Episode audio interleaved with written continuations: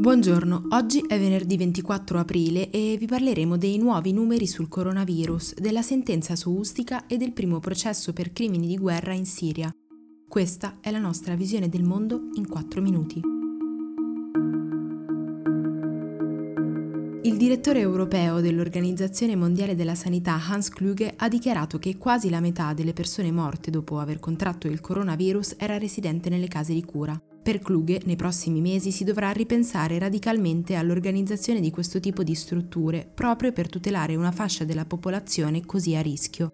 La Cina, intanto, ha deciso di donare all'OMS $30 milioni destinati soprattutto a rafforzare i sistemi sanitari in via di sviluppo.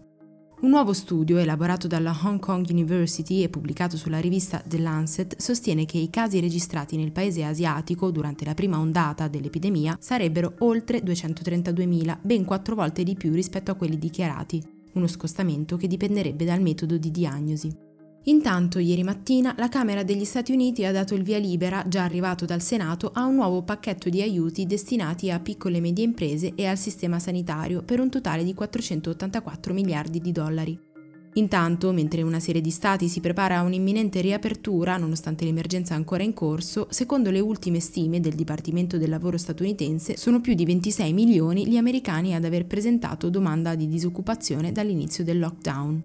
In Italia l'INAIL ha pubblicato il documento tecnico sulla fase 2 approvato dal Comitato Tecnico Scientifico della Protezione Civile. Oltre a incentivare lo smart working, sarà obbligatorio l'uso della mascherina per tutti i lavoratori che condividono spazi comuni e raccomandati i dispositivi di sicurezza anche sui mezzi pubblici. Dai dati emerge che attualmente sono 7,3 milioni i lavoratori sospesi dalla loro attività a causa delle misure di contenimento.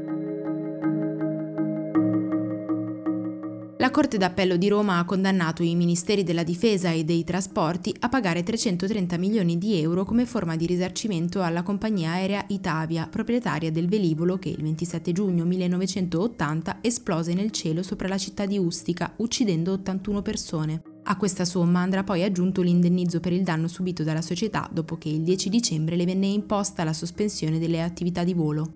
Secondo la sentenza, i dicasteri dell'allora governo Cossiga II furono colpevoli di non aver garantito la sicurezza nei cieli, perché l'aereo fu effettivamente abbattuto da un missile, come si è sempre pensato, e il caso fu seguito da diversi tentativi di depistaggio.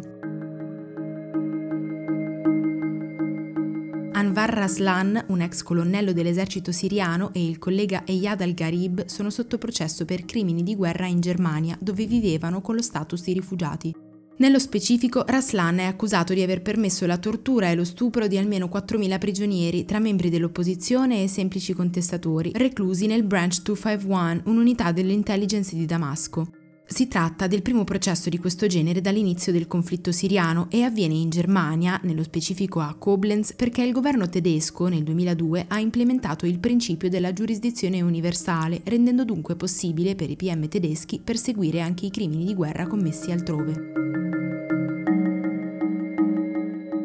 Il numero di persone a rischio inondazione nel mondo raddoppierà entro il 2030, secondo l'ultimo studio del gruppo di ricerca internazionale World Resources Institute. Entro la fine della decade, infatti, il numero di abitanti delle zone costiere che sarà soggetto annualmente a questo fenomeno sarà di 147 milioni. I danni in termini monetari saranno altissimi, calcolati in $712 miliardi all'anno, più del triplo rispetto a 10 anni fa. I paesi più a rischio sono la Cina, l'Indonesia e gli Stati Uniti, ma sono in pericolo anche larghe fette della popolazione più povera nei paesi del sud-est asiatico. Per oggi è tutto. Da Antonella Serrecchia e da Rosa Uliassi, a domani.